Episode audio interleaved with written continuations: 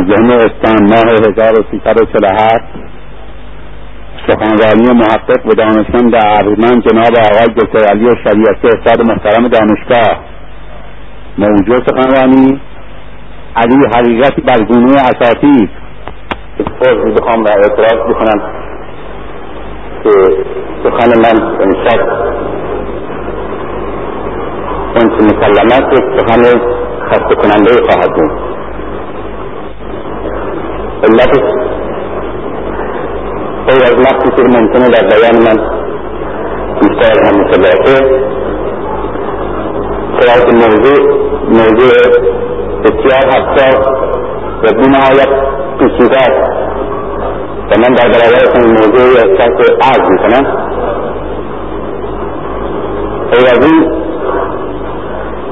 روش و طرز نگاه من به مسئله ای که میخوام اینجا مطرح بکنم طرز نگاه خاصی و روش خاصی است که پختگی کافی را برای بیانش ندارم. موضوع بی‌نهایت مهمه. سخن گفتن درباره علی بی‌نهایت دشواره. زیاد عقیده من علی یک قهرمان، یک شخصیت تاریخی تنها نیست. هر کس درباره علی از ابعاد و جهات مختلف بررسی میکند خود را نه در برابر یک فرد یک فرد برجسته انسانی و تاریخ میبیند، بلکه خود را در برابر یک معجزه و حتی در برابر یک مسئله علمی، یک معمای علمی و یک خلقت احساس کنند. بنابراین درباره علی سخن گفتن برخلاف اون که در وهله اول به ذهن میاد درباره یک شخصیت بزرگ سخن گفتن نیست، بلکه درباره یک معجزه‌ای که به نام انسان و به صورت انسان در تاریخ متجلی شده است. علی را از جهات مختلف باید دید و در ابعاد مختلف باید شناخت. یک بار به عنوان یک شیعه از نظر اعتقادی که ما به علی و شخصیت علی و نقشی که علی در تاریخ اسلام داشته است و حق و مقامی که داشته است از این نظر رسیدگی میکنیم و میخوام بشناسیمش.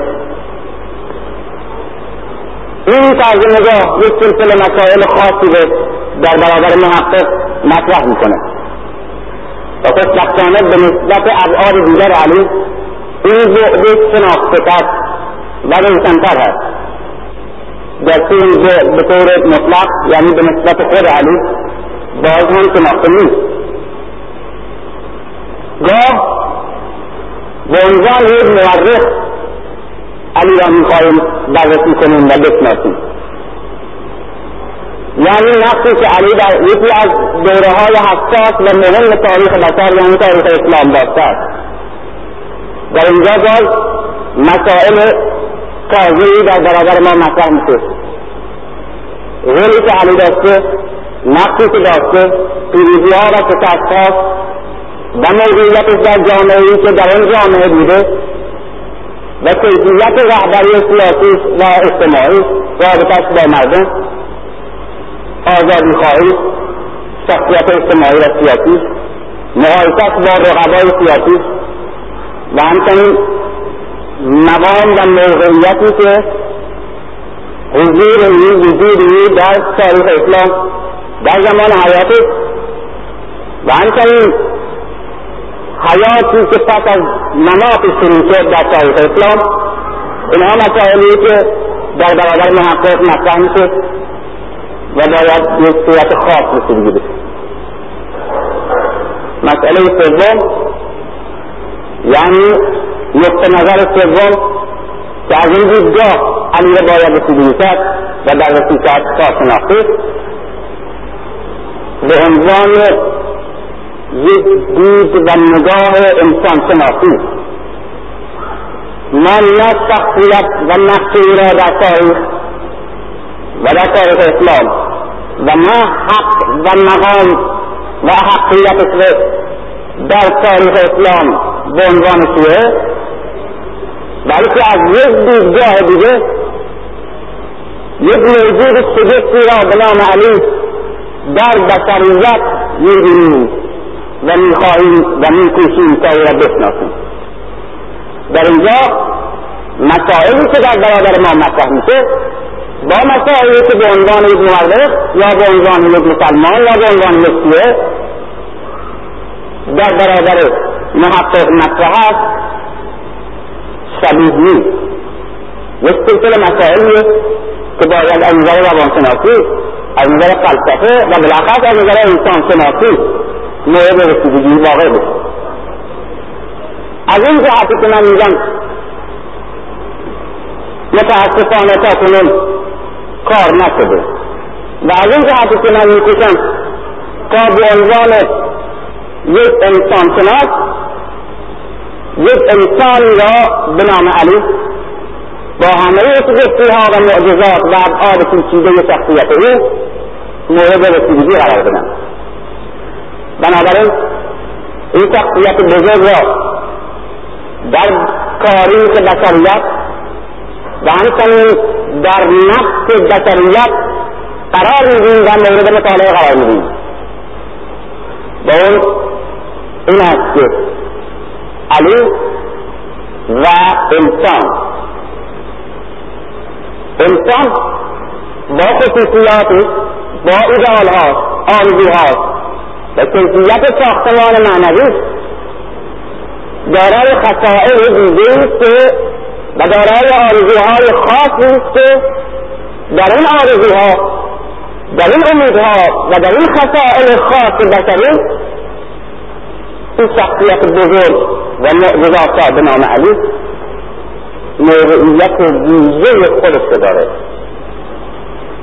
از این جهت پاسخ گفتن به این مسئله مهم و اون اینکه علی در بشریت، در انسانیت چه مقام خاصی داره بسیار مشکله، زیرا مقدمتا هم باید علی را شناخت که خود چنانکه گفتم یک معضل فلسفی و یک معمای علمی و نه یک بیوگرافی و یک شرح حال از یک شخصیت بزرگه و دوم موجود به شناختن یک موجود پیچیده و مجهول دیگه به نام انسان که مجهولترین موجود در علم انسان. از این جهتی که من این این به قدیه نه تنها به شیعه و نه تنها به مسلمانان بلکه به انسان تبریک میگم.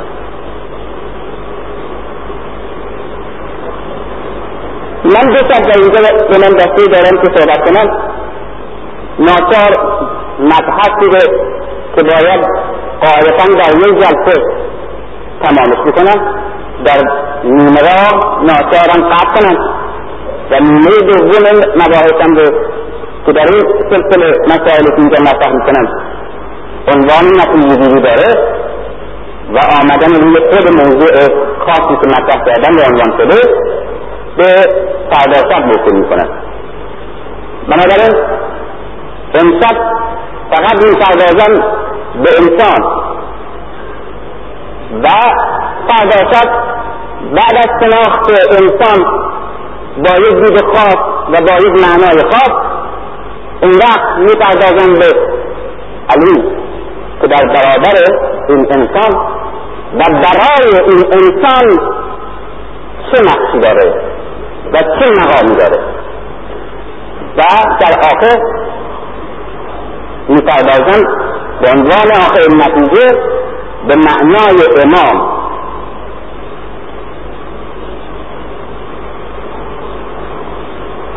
انسان شاید یک موضوع خیلی کهنه باشه و در وهله اول اینجور به نظر برسه که یک موضوع بسیار بدیهی مطرح کردیم، در صورتی که در علم انسان در میان سراسر علوم و همه پدیده‌هایی که در علوم انسانی مطرح است، مجهول‌ترین مسئله انسان است.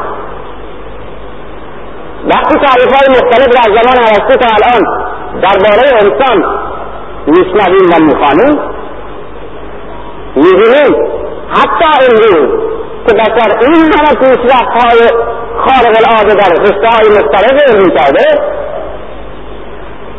امروز علم امروز هر پدیده‌ای در عالم بهتر از انسان میتواند تعریف کند، زیرا به قول ارسطو انسان تاکنون همواره به زندگی میپرداخته و همواره در جستجوی سردرآوردن از عالم و از اشیا و از پدیده‌های مادی بوده و هرگز متوجه این نشده که قبل از شناختن عالم بیرون، بیرون رو باید شناخت.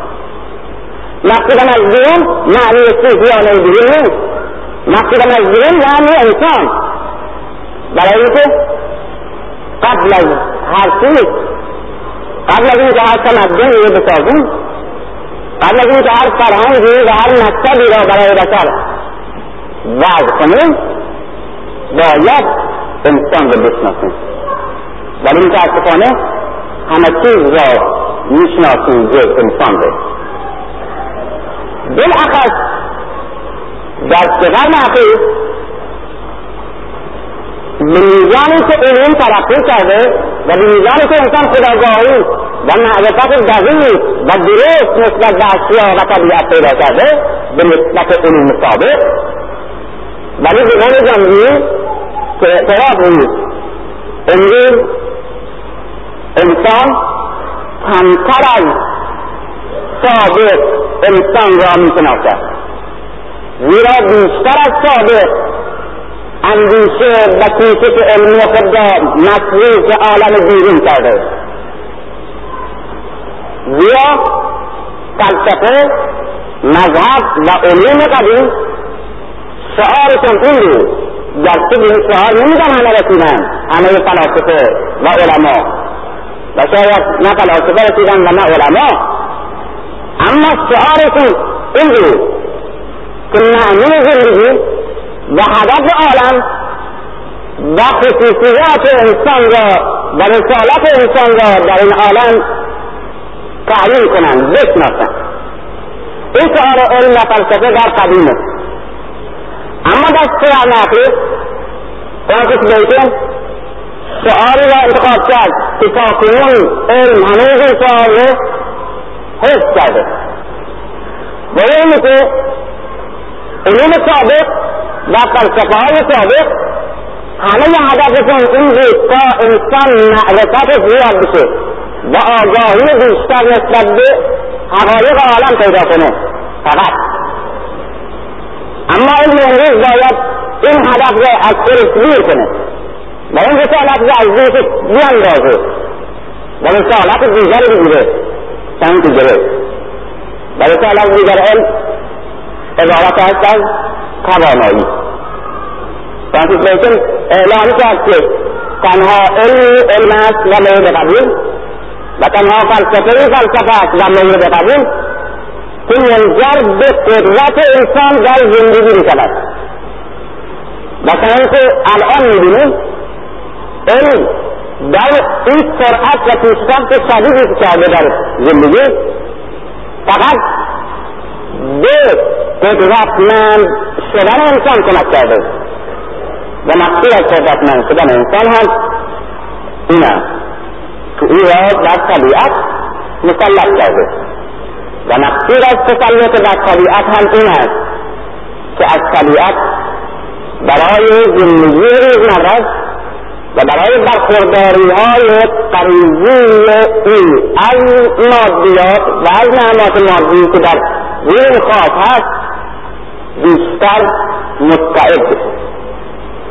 این کوشش موجب شد که همه رشته های فلسفی و همه رشته های علمی در قرن اخیر منجر به قدرتمندتر کردن انسان بشه، یعنی منجر به صنعت. بنابراین هدف فلسفه ها و علوم سابق معرفت انسان بود به عالم، اما هدف علم امروز منجر شدن علم و کوشش‌های علمی به صنعت است، برای اینکه صنعت تنها وسیله است که علم را تبدیل به قدرت انسان در روی زندگی میکند. در قدیم هر کس که دانشمندتر بود یعنی آگاهتر و خودآگاهتر بود، اما دیگه اینجا این ارزش نداره. هر کس که دانشمندتره یعنی این که مقتدرتره، یعنی مسلحتره، یعنی سرمایه‌دارتره و ثروتمندتره. فقط از این جهت در قدیم مثلا عاقل دانشمندتر بود اما روم قوی‌تر بود. امروز دانش تنها و تنها هدفش مقتدر کردن انسان در روی زندگی و بقیه خاص. این قدرت، این شعار جسته شعار مقدس است، زیرا یکی از خدمات علم باید برخوردار کردن هرچه بیشتر انسان از مواهب مادی باشد. اما انحصار علم در چنین رسالتی خیانتی به علم و خیانتی به انسان بود، چنانکه امروز عواقب چنین حقی برای علم و برای اندیشه انسانی کاملا پدیدار شد. زیرا زیرا رسالت مقدس تر از مقتدر کردن انسان که علم باید این رسالت رو به دوش بکشه بالاتر و مقدستر از مقتدر شدن انسان در زندگی، خوبتر شدن انسان در زندگی و علم تنها چند که بهتون به قدرت کردن انسان در زندگی و در طبیعت کمک میکنه و هرگز برای چگونه انسان خوبتر شود این چارهای نیندیشیده و برای همین هم هست که انسان امروز از هر موضوعی و هر دوره‌ای در تاریخ مقتدرتر است در طبیعت، اما از همه دوره‌های تاریخ که تمدن داشته انسان و فرهنگ ضعیفتر است بر خود است. از همه دوره‌های تاریخ انسان آشناتر است نسبت به طبیعت و از همه دوره‌های تاریخ ناآگاهتر و نادانتر است نسبت به خودش. چون که یک حکیم قدیم را اگر می‌گفتیم زندگی چیست، اگر می‌گفتیم انسان چیست و اگر میگفتیم عالم عبث یا عبث است، لااقل پاسخی داشت و لااقل رسالت خودش را در پاسخ گفتن به این مسائل اساسی که انسان همواره دنبالش بوده و باید حل بشه و باید علم حل کنه احساس میکرد. اما امروز از یک عالم اگر تو این چیزی بپرسید میگه اینها مسائل که هیچ وقت ما بهش نخواهیم رسید و هیچ وقت حل نخواهد شد و اینها را باید معطل گذاشت و بهش نیندیشید و تنها هدف من و رسالت من این است که چگونه پدیده‌ای را یا رابطه‌ای بین پدیده‌ها را کشف کنم، استخدام کنم، تبدیل به صنعت کنم و اون را تولید کنم و انسان را برخوردارتر کنم از کالا. بنابراین هدف همه کوشش‌های معنوی فکری انسان تبدیل شدن به صنعت و هدف صنعت تولید و مصرف، یعنی انسان خلاصه شده است همه کوشش‌های علمی و مقدس معنوی و عقلی و منطقی در مصرف هرچه متنوع‌تر و هرچه بیشتر. این است که تمدن امروز یک تمدن مصرفی است، یک اصالت مصرف شاخصه تمدن امروز در هر شکلی از حکومت‌ها و در هر شکلی از اشکال اجتماعی که در کشورهای متمدن دنیا حساب کنیم در این مشترکند که اصالت مطلب مکتبشون و مذهب علمیشون. این مسئله ای که هیچ کس شک ضعیف نداره. این مسئله انسان امروز رو کاسته، انسان امروز رو کوچک کرده و انسان امروز رو مقتدر کرده اما بد کرده، در صورتی که قبل از اینکه انسان مقتدر شود باید خوب میشد. دو تا اصطلاح که من ناچارم برای بیان مطلب من دو کلمه رو معنی کنم. یه معنای خاصی که استعمال میکنن و غالبا اینا مترادف استعمال میکنن، در حالی که مترادف نیست. یکی خدمت به انسانه، یکی اصلاح انسان. این دو تا دو تا معنا، دو تا مقوله. گاه ما به یک فرد یا یک اصلاح خدمت میکنیم، مثل اینکه یک شهر اصلاحش میکنیم، مثل اینکه به یک انسان صد تومن پول هزار تومن پول میدیم، یک خانه براش میخریم، براش یاد میذاریم. این خدمت کردن به جامعه، خدمت کردن به یک فرده، اما این اصلاح نیست. این اصلاح نیست. گاه این خدمت بدون اصلاح ممکن است منجر به یک خیانت بشود. اگر من قبل از اینکه یک انسان رو اصلاحش میکنم بیش خدمت میکنم، این خدمت به انحراف بیشتری کمک کردن. بنابراین قبل از خدمت به انسان باید در سبب اصلاح انسان باشیم و این تنها به انسان خدمت میکند و این گونه رسالتی را برای رهبری و خوبتر شدن و اصلاح انسان تعهد نمیکند. کدام علم امروز در دنیا که اصلاح اخلاقی انسان را تعهد میکند؟ کدام رشته علمی است که و تعقیب این رشته علمی انسان متعالی بسازد؟ یک رشته ای همه رشته ها انسان خداگاه و آگاه در طبیعت میسازد برای مقتدر شدن. بنابراین علم تنها خدمت به انسان میکند. در صحتی که رسالت مقدستر از علم و پیروتر و مقدم علم اصلاح انسان است و شناختن انسان. زیرا خانه برای یک فرد ساختن، هرچه خانه زیبا باشه و خوب باشه و لوکس باشه، بی‌معنا قبل از اینکه این شخصی را که در این خانه زندگی میکند بشناسیم که چه کیسته، برای چه اینجا میخواد زندگی کنه، چه جوری میخواد زندگی کنه، چه حساسیتهایی داره، چه جور آدمیه. و ما متاسفانه قبل از شناختن انسان و قبل از اینکه یک معنایی برای زندگی و برای انسان تصور کرده باشیم، به ساختن تمدن یعنی به ساختن شکل زندگی نیست و مقتدر و نیرومند شجاع پرداختیم. این است که گاه ممکن است تمدن ما از این هم شگفت‌تر و عظیم‌تر بشود، اما این تمدن چون بر اساس شناختن زندگی انسان و رسالت انسان و معنای انسان در زندگی مبتنی نیست، با همه عظمتش، با همه شگفتی و با همه اهمیتش ممکن است انسان را در آن نقص کند. من گفتم ممکن است، اما متفکرینی که در چنین ساختمان امروز زندگی میکند نمیگه مست شده، ممکن است مست بشود، میگوید مست شده است. قهرمانان، نویسندگان، هنرمندان، مجسمه‌سازان مدرن را اگر نگاه کنید، همه قهرمانان مست هم به اینها تصادفی نیست.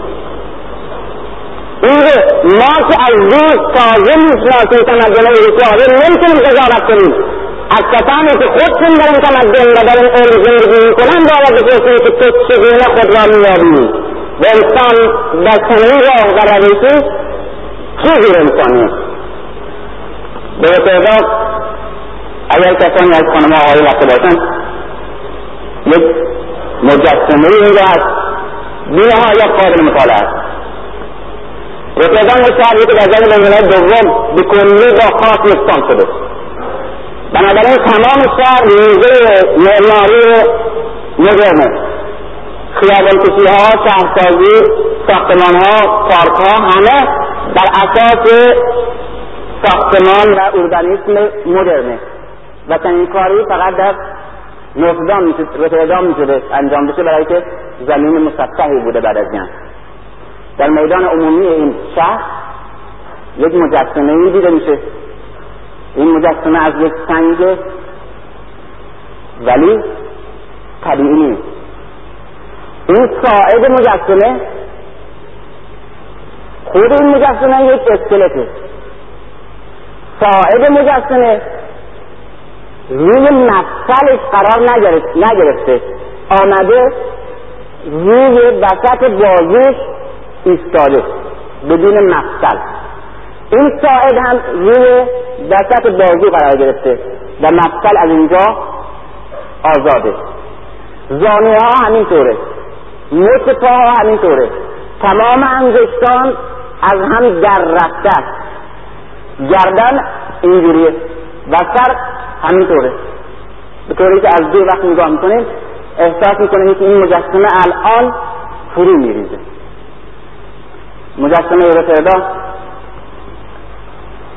مجسمه انسان امروزه، انسان پس از جنگ و انسان مدرن رو نشون میده که مقتدر شده اینطوری که بیکن گفت چنان اقتدار پیدا کرده که صلابت یک سنگ رو یافته، اما در این حال داره فرو میریزه.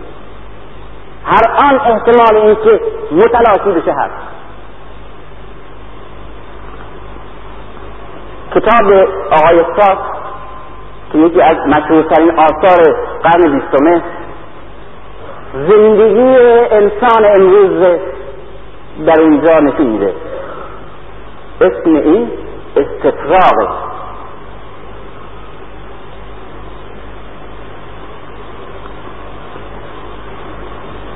قهرمان جان اینجوله که سمبل انسان امروزه، یک شاهزاده‌ای غرق طلا، غرق طلا و شکوه و جلال، اما از دردی مینالد که درمان ندارد.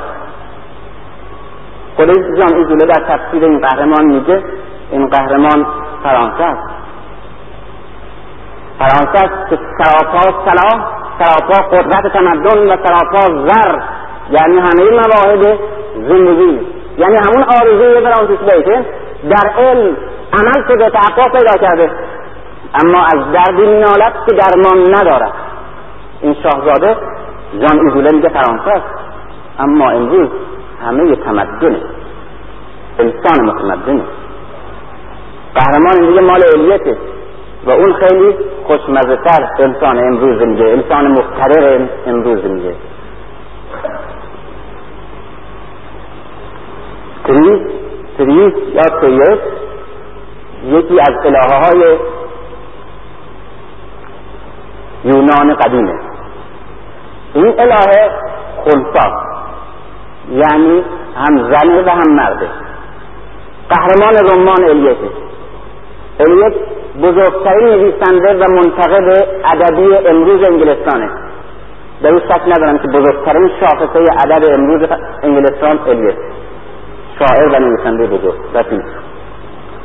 این قهرمان انسان امروزه که مقتدر شده، دو برابر انسان دیروز شده، اما این چیزی دو برابری مثل یک خنثی خنثی است که دو برابر انسان معمولی، دو برابر انسان گذشته است، اما یک جور دو برابر شدنی است که عقیم و ضعیفتر از لحاظ انسانی، پایینتر از انسان گذشته است که مثل این بود.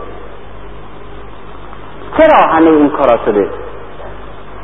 چرا تمدن و چرا علم و چرا این نبوغی که به این قدرت و شگفتی شده انسانی اینجوری ساخت، مجسمه رو به تردام ساخت؟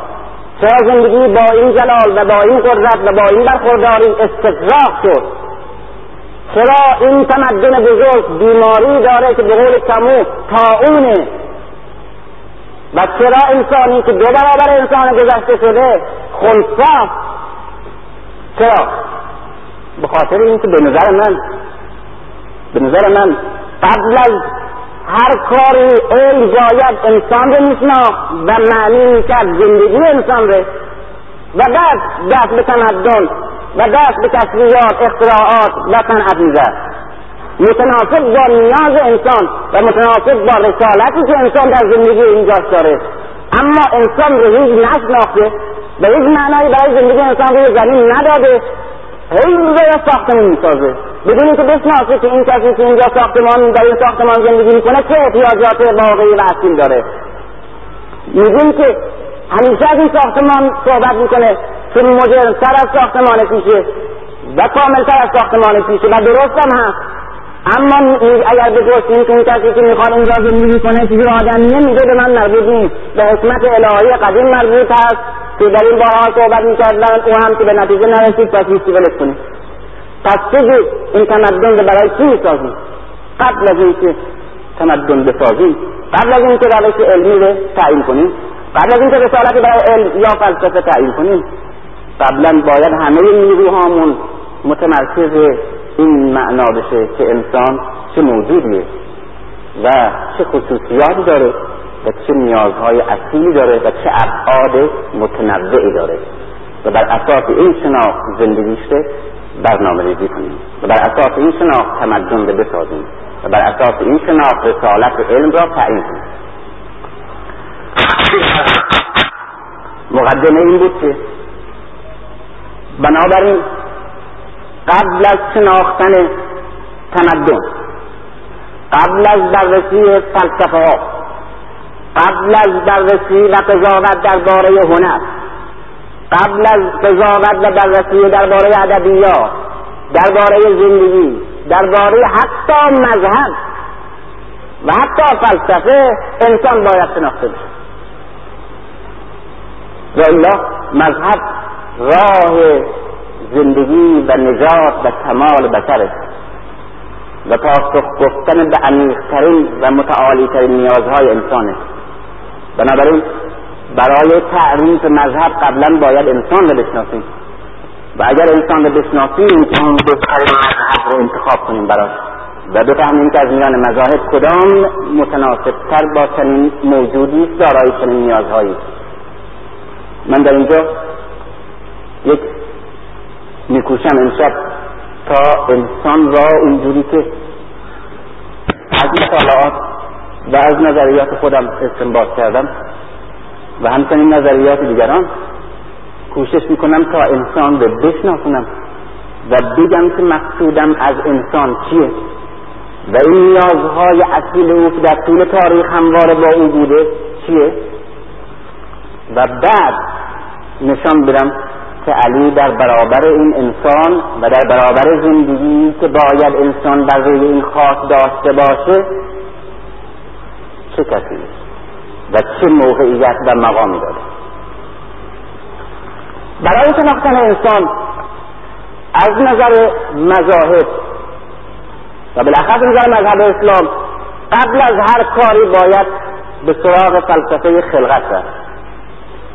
اغلب مذاهب بزرگ یک فلسفه خلقتی دارند که در آن ساختن و آفریده شدن انسان را بیان میکنند که چجوری ساخته شده. در این داستانهای خلقت و فلسفه های خلقت بیشتر قصد این بوده است تا چگونگی انسان را نشون بده مذهب. در اسلام که من معتقد هستم چون رشته تحقیق و تدریسم تاریخ ادیانه، یکی از زیباترین چهره های اسلام که متاسفانه ندیدم زیاد بهش توجه کرده باشن فلسفه خلقت انسان در اسلامه. به قدری شگفتی و عظمت داره که انسان متحیر میشه. در فلسفه خلقت انسان صدها نکته برای شناختن انسان به صورت سمبول و رمز نوشته، به طوری که استخراج همین سمبول ها، همین رمز ها عبارت است از استخراج معنی واقعی انسان در همه ابعادش. در اینجا نمیتونم برسم و رسیدگی کنم فلسفه خلقت انسان در اسلام ده، برای که پاسال من روی این مسئله کار میکردم. بیش از پنجاه نکته تازه در شناختن انسان از سوی قصه آدم در قرآن و در روایات یافتم که اگر فرصتی در آینده باشه طرحش خواهم کرد. اما در این یک مسئله‌ای که همه میدونیم تکیه میکنم و اون اینه که از نظر اسلام انسان یک جمع ضدینه. یک سرش پست‌ترین ذات رو داره و منفورترین و متعفن‌ترین ذات رو داره که ممکن نیست از اون تحتر و کوچکتر و حقیقتر کلمه در زبان بشر پیدا بشه. سلسال مثل فخار، اینها غیر از معانی علمی که جداگانه باید رسیدگی بشه. من از نظر اخلاقی دارم این داستان به تحلیل بشه. از همه مکنونه، از گله، از مجنه، این یک سر انسانه، یک بعد انسانه. این وقت همین لجن ره، همین همه مسنون ره که ساخته و ساخته شده خدا، این ساخته در مقدس ترین و متعالی ترین معنایی که در ذهن بشر ممکن است متصور شود، درون این رو ساخته، فطرت این رو ساخته، بعد دوم این رو ساخته و اون خدا و روح خدا. مسلماً در اینجا تعبیر ادبیه و الا خدا، روح خدا مثل ید خدا که میگیم معنای تعبیر ادبیه.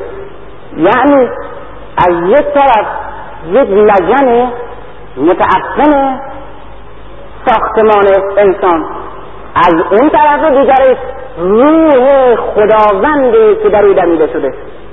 بنابراین این موجود دارای دو بعده که یک بعدش در پست‌ترین و منحدترین سطح قرار داره و یک سرش در آخرین قله امکان تعالی و عظمت که روح خداونده که در انسان، در آدم دمیده و انسان این, انس... این انسان کلیه، این انسان حقیقیه، انسان موجود، یعنی انسان عینی خارجی، یعنی ما هممان.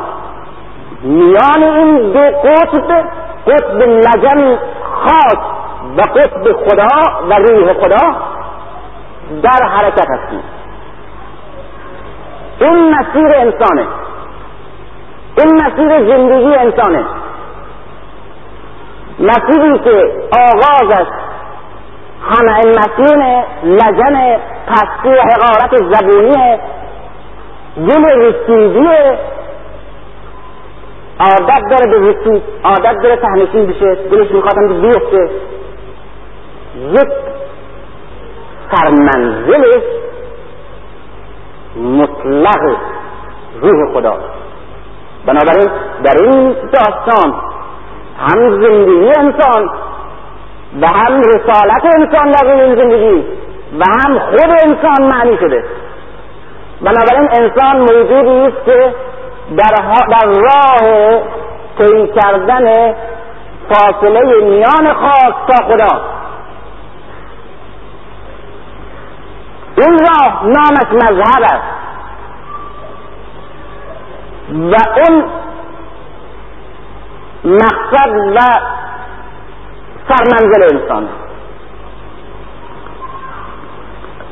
آیا این معنی که اسلام از انسان داره که از این ترین و شریفترین معنی است که برای انسان ممکن است وجود داشته باشه و حتی در میان همه مکتب‌های انسان پرستی یعنی اومنی از آتن تا کنون در این سه هزار سال که فلاسفه مختلف اومنیست بودن و انسان پرست بودن و اصالت الانسانی بودن، هرگز معنی با این عظمت در هیچ یک از این مکتب‌ها نبوده.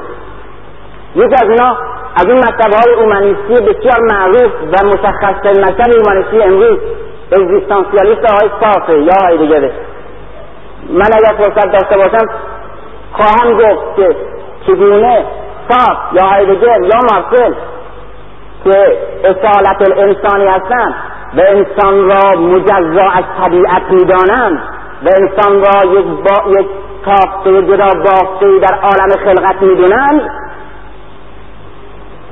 حتی معتقدند که انسان به قدری عظمت داره که نیاز به واجب الوجود و اله و خدا نداره. اینها معنی حقیقی‌تر از معنی اسلام در داستان آدم برای انسان قائل است. رسالت انسان بنابراین از لحاظ اسلامی، تاریخ هم و روانشناسی انسان در تاریخ هم و فرهنگ‌های بشری هم و همه ادبیات و هنر انسان در طول تاریخ هم این معنا رو نشون میده. چجور؟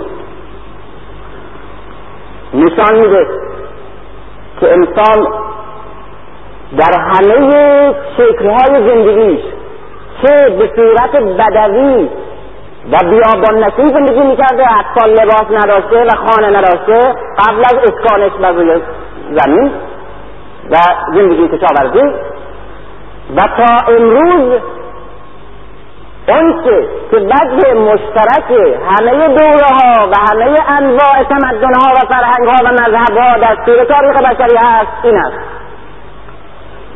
که انسان هر وقت از روزمرگی، زندگی معمولیش، گرفتاریش مثل شکار، مثل غذا خوردن، مثل جنگیدن، مثل زندگی معمولیش، از این اشتغالات روزمره‌اش فارغ می‌شده و گوشه میخواسته بشینه و به خودش فکر میکرده و به این عالم فکر میکرده. در اینجا دوچار یک اندوه میشده، در اینجا دوچار یک تزلزل و یک دغدغه میشده و این تزلزل و دغدغه در تمام آثار هنری تاریخ بشر وجود داره.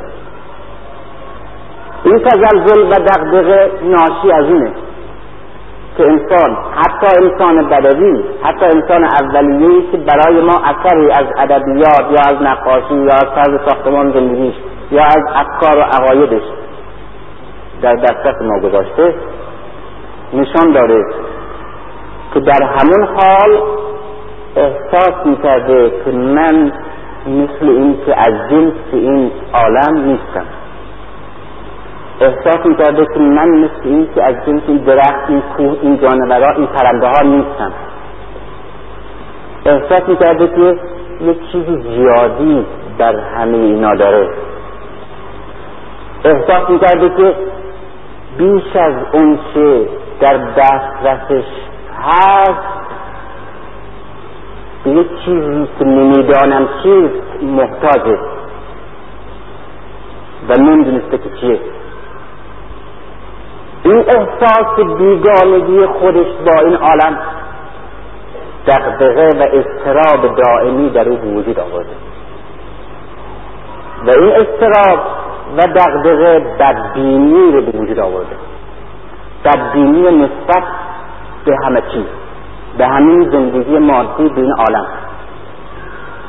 این بدبینی نسبت به این زندگی، نسبت به این عالم در جزء فطرتش، چرا که در همه ادوار تاریخی وجود داره، چرا که در همه انواع نژادهای گوناگون وجود داره و هیچ فرهنگی نیست که از اندوه، اضطراب و بدبینی نسبت به اون چیز واقعیات محسوسشه خالی باشه. من این مسئله رو به صورت تفصیلش و با همه شواهد تاریخیش نوشتم و منتشر کردم. متاسفانه در اینجا تو مجال نیست، ناچار تیکه‌ها را خواهم گفت. این بدبینی که نسبت به اون تنبیهی، تنبیهی، این احساس تنبیهی که نسبت به این عالم در خودش احساس می‌کرده، به این که احساس می‌کرده از این عالم مثل که زیادتره، بزرگتره، شریفتره، و این در جزء ذات و فطرتش بوده، به دلیل اینکه هیچ وقت تعطیل نشده این احساس، این اعتقاد را که اون چه هست، اون چه هست در نظر او تنش هست و نیازهایی داره که گرچه به روشنی نمیدونه اون نیازها چیه، نیازهایی داره که میدونه این عالم با اون چی که محسوس در دسترسش هست برآورده نمیکنه نیازها ره. این اعتقاد این احساس بدبینی رو در وجود آورده، احساس کمبود رو در وجود آورده و احساس قربت رو در این عالم در وجود آورده. احساس قربت در این عالم و احساس نامتجانس بودن با ماده جزء ذات احساس اوست، حتی در انسان فیلسوف غیر الهی امروز. این احساس فکر اولین طرح جای دیگر را در مغزش نقش منقش کرده، مصور احساس این که من مال اینجا نیستم، احساس این که من در این عالم غریبم، احساس این که اینجا مثل این که تنمه. اولین طرح عالم دیگر را که از این بالاتره، که من از اینجا هستم، که اونجا شایستگی مرا دارد و اون که من نیاز دارم در اینجا هست و در مغزش وجود آورده. برای همینه که در تاریخ فرهنگ ها وقتی نگاه میکنیم، فرهنگ های بدوی رو که نگاه میکنیم میبینیم اولین اولین نقش طرح فلسفی که در مغز انسان ابتدایی طرح شده اعتقاد به دو جهان بودن در با همین نام. در پنج هزار سال پیش از میلاد مسیح کلمه هد یا هورس رو داریم که قبل از سومری ها و سومری ها از اونا گرفتن که معلوم نیست چه قومی هستن، معتقد به جهانی به نام هد یا هورس مال هفت هزار سال پیش در بین النهرین، یعنی عالم نه اینجا، این جای بالاتر در ادبیات و فرهنگ بدوی تاریخ ما هست. و این نشون میده و نشون میده و ثابت کرده که اولین طرح در فلسفه انسان ابتدایی که در ذهنش از جهان نقش بسته دنیای دیگه است، ولی اون دنیای دیگه ندونه چیه، ولی هیچ گونه تصویری نقشی از دنیای دیگه در ذهنش نتونه مجسم وادار به اعتقاد به یک عالم بهتر که متجانس با او هست کرده. و برای همین هم هست که اولین طرح طرح ثانویت عالمه، یعنی دو جهان بودنه در انسانی که حتی از اولین آثار تمدن به فاقد بوده. مسئله دوم در احساس او اولین مسئله‌ای که دسته که حتی انسانی که لباس نداره تحقیقات مردم شناسی و اتنولوژی قرن نوزدهم نشون داده و قرن هجدهم بالاخص اسپنسر و لوی بروز که اولین مسئله‌ای که در احساس انسان نقش بسته قدس، قداست، مقدس بودن، یعنی این چیز مقدسه، این دیگه پروفان است، یعنی معمولی است، مادی است، هیچ احترام ندارن، ارزش ندارن. این چی، این مهره، این شکل، این رنگ، این تیکه کوه مقدسه. چرا مقدسه؟ اونش معلوم نیست و اون در هر قبیله‌ای به یک علت مقدسه، به یک علتی که علتش هم خیلی بدوی و ابتداییه و بعدم از بین رفته اون علت. اما تقسیم جهان به جهان زبرین و جهان زیرین که در همه فرهنگ های بدوی و مدنی هست، این دو جهان بودنه و یکی مقدس و غیر مقدس بودن اشیاء این عالمه.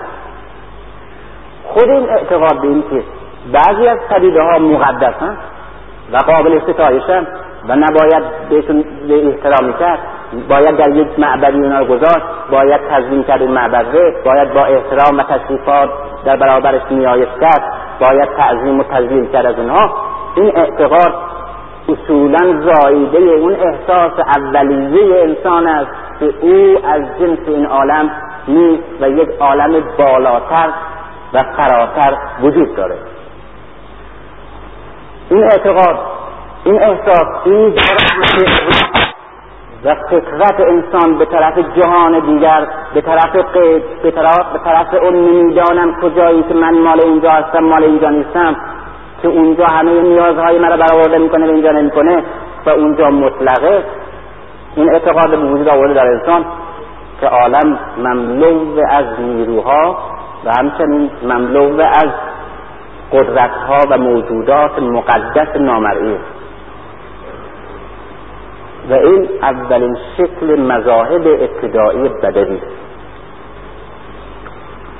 اما اون که در طول تاریخ هیچ تغییر نکرده، فقط تلقی ها تغییر کرده بر حسب تکامل فکر و علم انسان،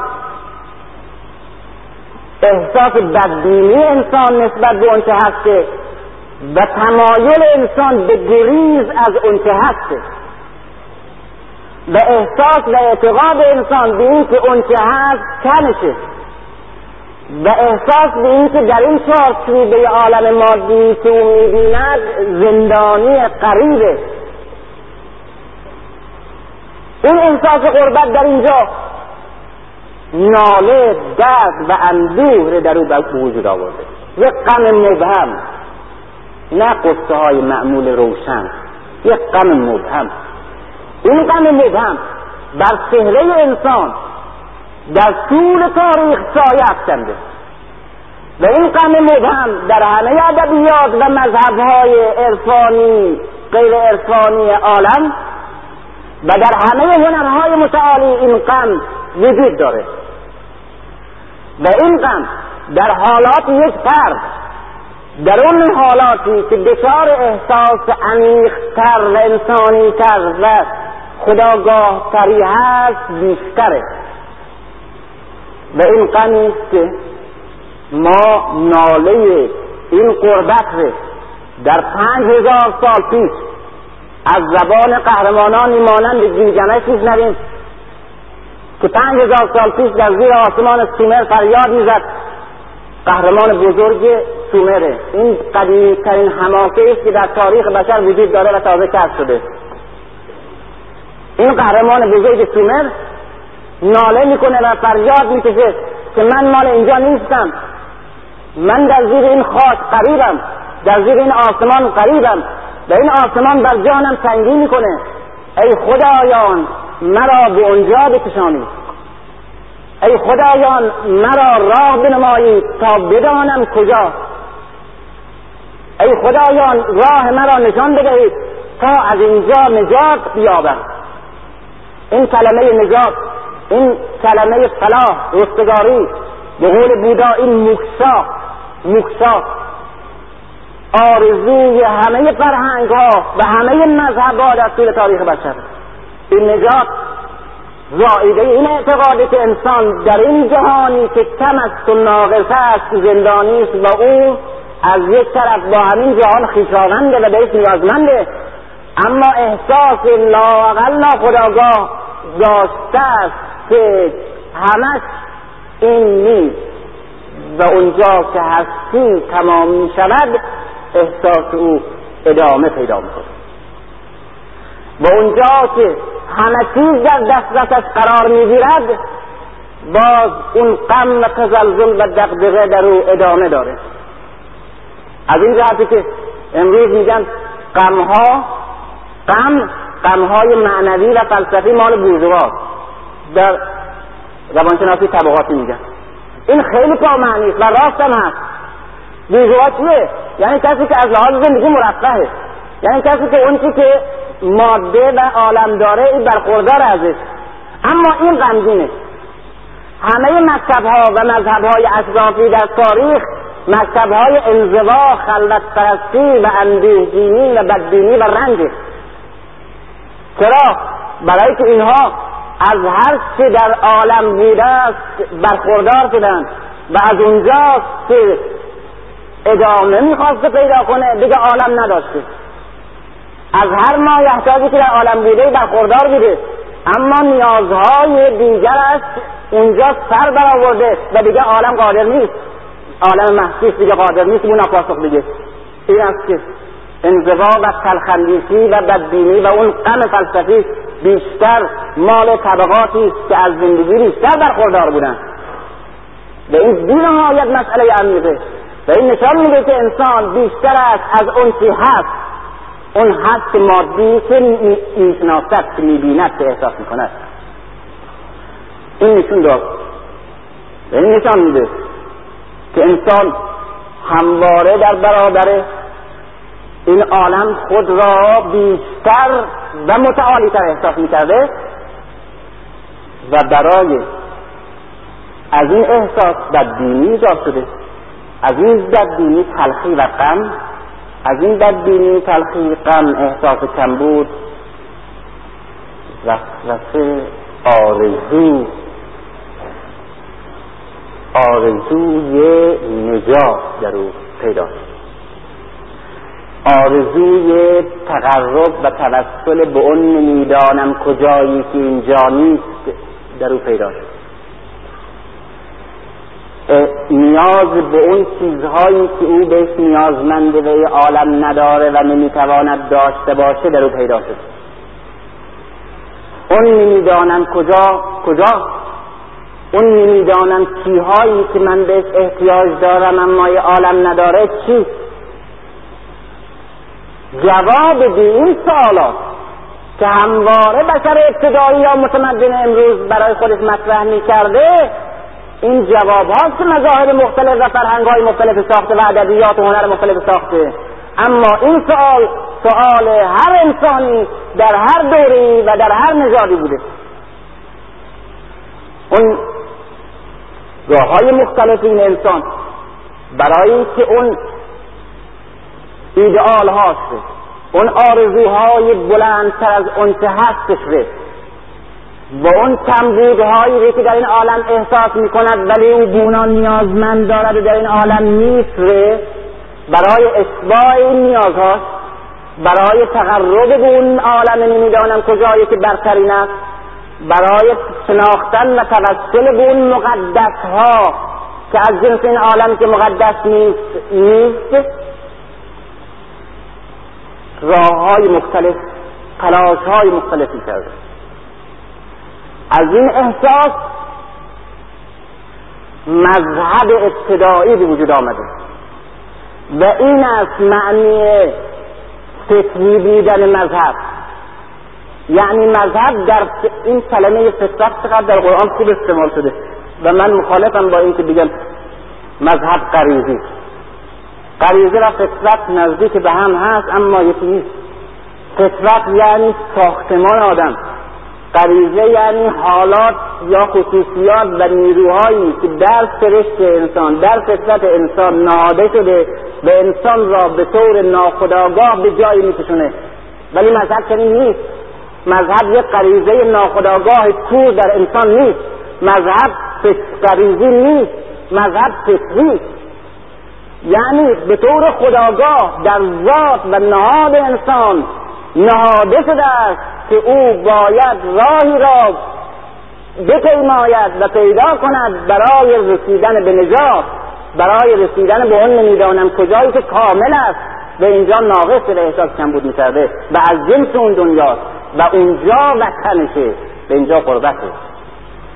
این ناله در این عالم که غربت اوست، این ناله ما از زبان و از حلقوم انسانهایی میشنویم که هیچ شباهتی به هم ندارن.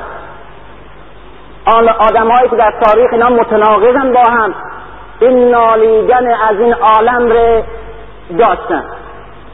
من معتقدم مسلما ناله گیلگمش که متن حماسش تازه به دست آمده از کتیبه‌های سومری و بابلی، در کتیبه‌های بابلی به طور کامل کاملا روشنه که ناله گیلگمش که حماسه گیلگمش به وجود آورده این حماسه غم انگیزه، ناله از غربت این عالمه و ناله برای نجات از این عالمه ولی نمیدونه کجا.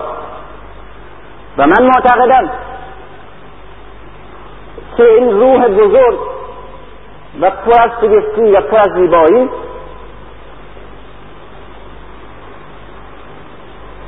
علی، افسوس چقدر زیبایی ها و عظمت ها در دست ملت هایی که شایستگیش ندارن آمال.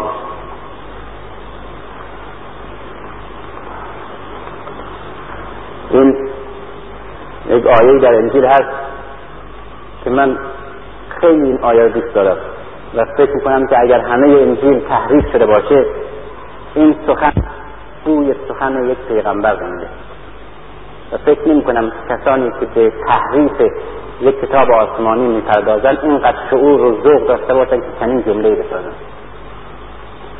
میگه ای انسان ها، انسان بزرگ مستقل میخواد بسازه، ای انسان ها از راه‌هایی مروید که روندگان آن بسیارند،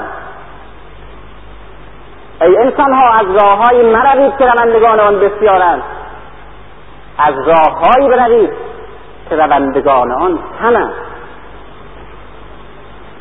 از راه‌هایی بروید که روندگان آن همند، چرا که تاریخ تکامل مال کسانی که خودشون راه تازه انتخاب کردن یا راه‌های انتخاب کردن که هنوز انسان‌ها و توده مردمی که دنبال رو همیشه هستن و همیشه دیگران براشون فکر می‌کنن تصمیم می‌گیرن از این راه‌ها نمی‌رن.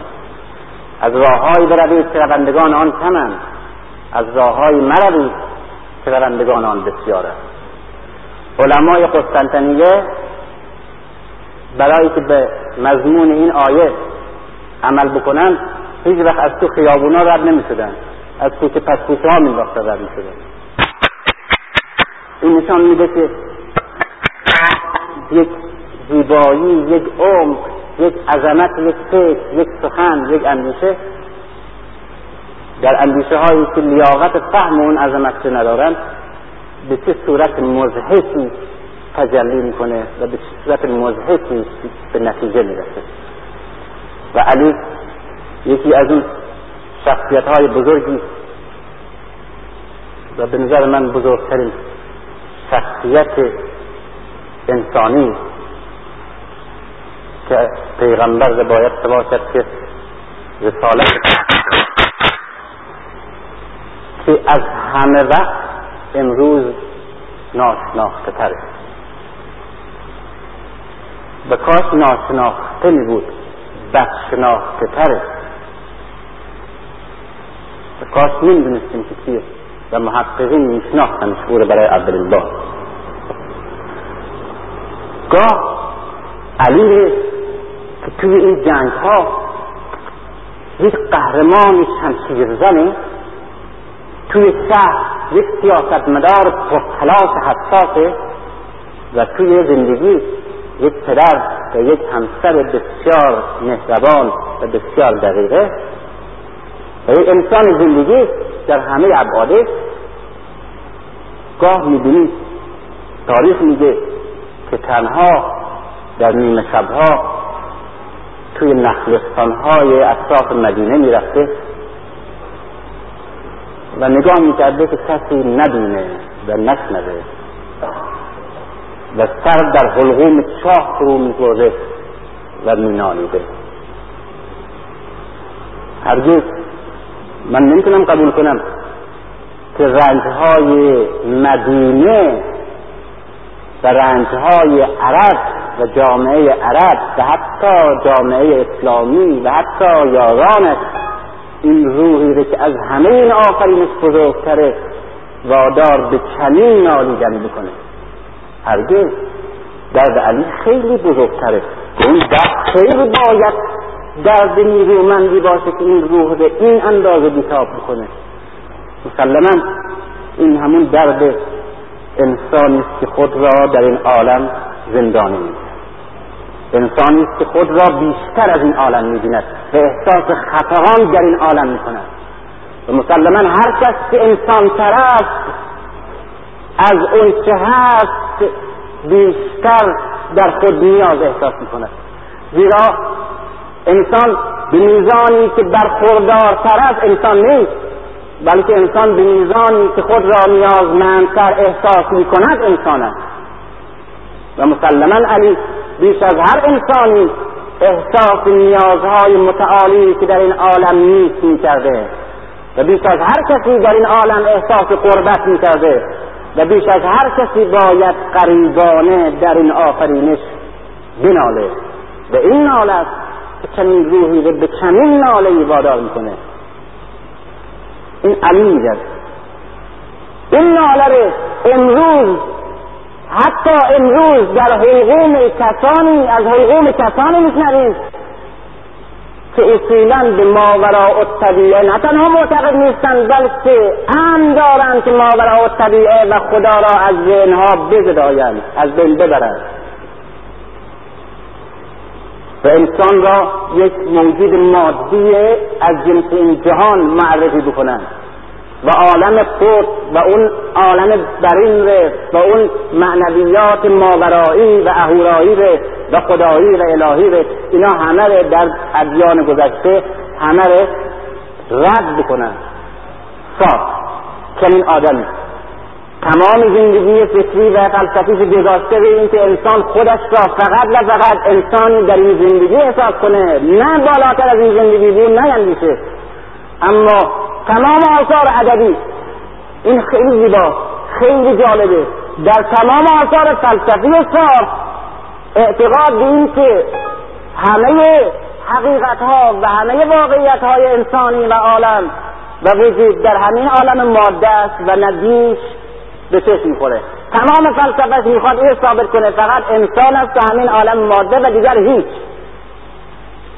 بنابراین چنین آدمی باید انسان خوشبین باشه نه بدبین، یعنی احساس انسان را اهل همین عالم و از جنس همین عالم و مساوی و برابر همین عالم میدانه. بنابراین باید انسانی باشه نسبت به عالم خوشبین. بنابراین انسانی باید باشه که اون ناله قربت رو نداشته باشه، اون تزلزل و اون اضطراب و دغدغه برای نجات نداشته باشه، برای که جای دیگه نیست که این تزلزل رفتن به اونجا داشته باشه یا غم نرفتن به اونجا و دور ماندن از اونجا داشته باشه. اما در آثار ادبی برخلاف آثار فلسفی همواره میناله، همواره میناله، زندگی رو استفراغ میدونه و این عالم رو پس، احمق، ابله میگه. چرا؟ اگر هر چه حقیقت هست و هر چه واقعیت هست همین عالم است، پس چرا احمق؟ چرا ابله؟ چه کسی حق داره به این عالم را احمق و ابله خطاب کنه؟ کسی که به یک عالم داناتر و اعلا و اقدس معتقده و اعقل. تو که به این معتقد نیستی چرا پس نسبت به انسانی که اصولا از جنس طبیعت و بیش از این هم دیگه نیست چرا پس مینالی؟ همه ادبیات ساز نالیدن از کمبود این عالم است و از اینکه این عالم درک نداره، فهم نداره، هم جنس انسان نیست، انسان بالاتر از همه این عالم است.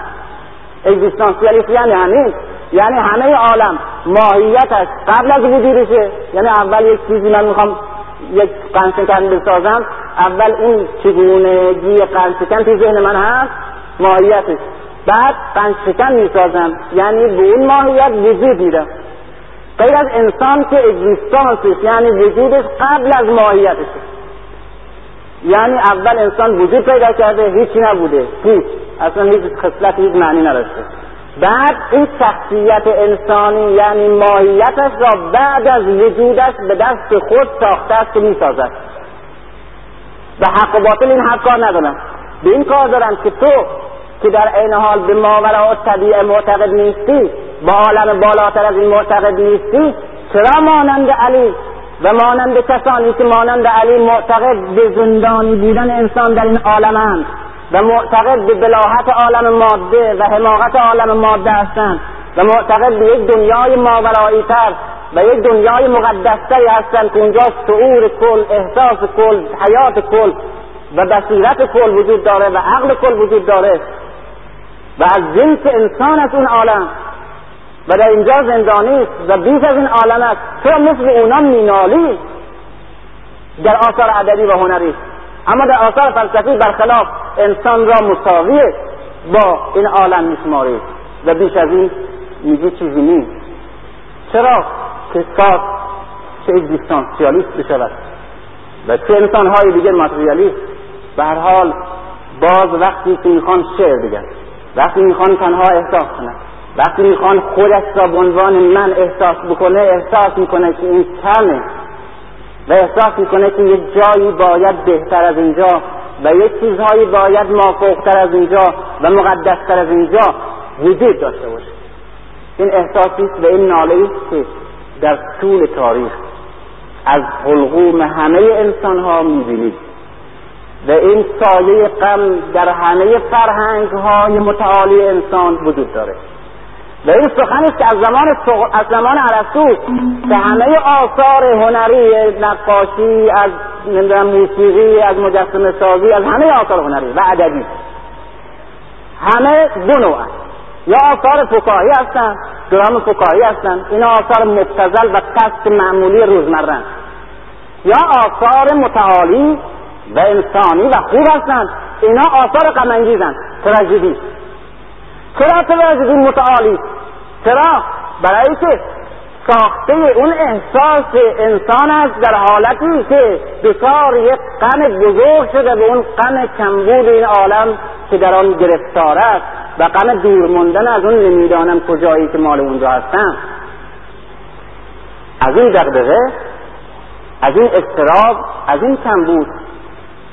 دو جلوه در تاریخ میبینیم از این اضطراب، یکی هنر، یکی مذهب. مذهب هنر عبارت است از پنجره‌ای از این عالم به اون عالم مطلقها و مقدسها و زیبایی‌های زیبا و مقدس و متعالی. و مذهب دری به طرف اون عالم، یعنی انسان همواره احساس می‌کرده که در این اتاقی که زندگی می‌کنه، این اتاق شایستگی او را نداره.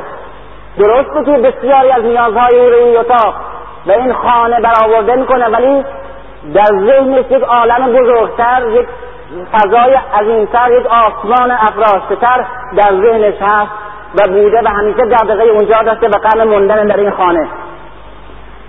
این تلاش دائمی و این غم دائمی و فعالیت و کوشش دائمی برای توسل، تقرب، شناختن و نجات از این خانه همواره در انسان هست و بوده. در هر انسان، به هر مذهب، به هر نژاد و در هر دوره‌ای پیش از تاریخ و بعد از تاریخ، هر کدومش، در هر نژادی، در هر قبیله، در هر زمانش، من آثار دقیق و شواهد دقیق دارم. خب گاه به صورت هنر می ساخته. هنر اصلا از اینجا پیدا شد، از احساس کمبود پیدا شد. هنر عبارت است از خلق، آفرینش، و هر آفریدنی زاییده احساس کمبود و نیاز به اون چیزیست که در عالم نیست. من می آفرینم. اگر می بود احساس احتیاج به آفریدن نبود. ما اگر همیشه سمفونی می‌سیدیم از در و دیوار، هیچ وقت سمفونی نمی‌ساختیم. چنان که هیچ وقت ما آب نمی‌سازیم، چون آب هست. اگر که زیبایی وجود داشت، ما این همه تلاش برای ساختن زیبایی نمی‌کردیم. بنابراین من به زیبایی‌های احتیاج دارم که در این عالم نیست. به وسیله خلق هنری می‌آفرینم. به سخن گفتنی غیر از سخن گفتن روزمره احتیاج دارم و چون این سخن گفتن روزمره همه احساسهای مرا کفایت نمی‌کنه، دست به خلق زبان خاصی به نام شعر میزنم و چون همه اشکالی که در این عالم هست کفایت و زیبایی پرستی، زیبایی شناسی نیاز مرا به زیبایی ها نمیده، خلق زیبایی هایی که در این عالم احساس میکنم که نیست و من بهش احتیاج دارم و میآفرینم، دست به خلق میزنم. بنابراین هنر عبارت است از پنجره‌ای از این خانه محقق که انسان شریف درش گرفتار شده به طرف اون نمیدانم کجایی که همه خواست‌های مطلق ما در اونجا. چرا؟ برای که هنر معتقد است معتقد است که هنر یک مبنای عمیق فلسفی نداره، یک مبنای احساسی داره. در این خانه من گرفتارم، این خانه زشته، این خانه نسبی است، این خانه کمبود میده من، این خانه زیبایی های لازم نداره، من پنجره رو باز میکنم به طرف اون بیرون، اون عالم بالاتر و ماوراتر و زیباتر از این خانه. اما مذهب در از این خانه باز میکنه تا انسان رو از این خانه بیاره بیرون، خانه‌ای که خاکه و در این روحیت هیچ مذهبه ببره تا خدا، تا خدا. بنابراین مذهب عبارت است از یک نجات معقول از این جایی که من در اونجا احساس غربت میکنم، و هنر عبارت است از اشباع کاذب نیازهایی که من دارم و در این خانه می‌یابم. انسان خودش را در این عالم زندانی احساس می‌کرده و هر کس انسان تره احساس زندانی بودن در او بیشتره. دلیلش اینه که از زمان ارسطو تا حالا تراژدی، آثار غم‌انگیز هنری و ادبی، آثار متعالیه. خود ما وقتی که به مسائل روزمره معمولی پست نزدیک به یعنی دنیایی می‌پردازیم، احساس شعف، نشاط امثال اینها داریم. در اون حالتی که به پایکوبی، بشتن و جفتک و اینها می‌پردازید، انسان در حالت خیلی معمولیه، در یک احساس بسیار مبتذله. اما وقتی که احساس عمیق درش وجود میاد، در یک تأمل بسیار عمیق درش وجود میاد، همواره با یک غم توأمه، با یک اضطراب، اضطراب لطیف اما بی نهایت عمیق توأمه. اینه که آثار غم‌انگیز، آثار متعالی، اینه که ما غم رو دوست داریم و هر انسان متعالی‌تر بیشتر آثار هنری غم‌انگیز رو دوست داره. چرا؟ اگر که فیلم ها ره، اگر سیاست ها ره، اگر شعر ها ره بگذاریم، تقسیمش بکنیم به مبتذل و متعالی، تمام آثار، آثار زیبا و آثار عمیق و انسانی هستند و غم‌انگیز. تمام آثار پست و مبتذل آثار نشاط انگیز هستند، بدون استثناء همواره وجود دارد. چرا ما دوستدار یک شعر غم‌انگیز هستیم؟ چرا انسان‌هایی که متعالی هستند تصنیف‌های شادره هیچ وقت مطالعه نمی‌کنند، بیشتر آثار شعری اندوهگین رو مطالعه می‌کنند؟ در تمام اروپا آمار گرفته شده، فیلم‌های کمدی بیشتر افراد مبتذل، افراد پایین از لحاظ فرهنگ پایین هستن میرن مشتریش. آثار غم‌انگیز، نخبه ها و کسانی که از لحاظ فرهنگ بالاترن میره. برای همین هم هست که وقتی میخوان فیلم ها رو صادر کنن به کشورها، کشورهایی که از لحاظ فرهنگ در سطح پایین هستن فقط آثار کمدی رو میبرن اونجا. اونهایی که در سطح از سطح فرهنگ بالا هستن، اونا آثار غم‌انگیز میبرن. چرا ما پاییز رو دوست داریم؟ به خاطری که در اونجا احساس پایان میکنیم، احساس پایان، یعنی اون اون درد دائمی نجات در غروب بیشتر احساس میکنیم و احساسهای عمیق‌تر غروب رو بیشتر با خودشون خویشاور میبینن.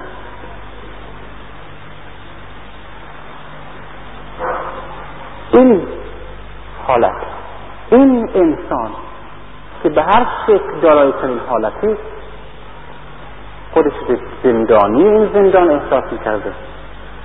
برای اینکه درد اسارت در این زندان را تخفیف بده در خودش، زندان را بر گونه خانه خودش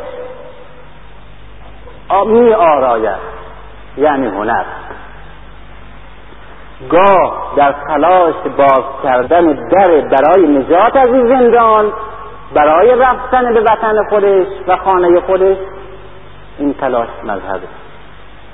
بنابراین مذهب و هنر زائده یک احساس و یک فطرت هستند و برای همین هم هست که همواره در طول تاریخ هنرها در آغوش مذهب بودن، همواره بدون استثناء. این سخن مال تاریخ علمه، مال تاریخ هنره، به این سخن برای اولین بار دورکهایز مشخص کرده که از لحاظ جامعه شناسی که چیزی همه هنرها اصولا جزئی از مذهب بوده بدون استثنا.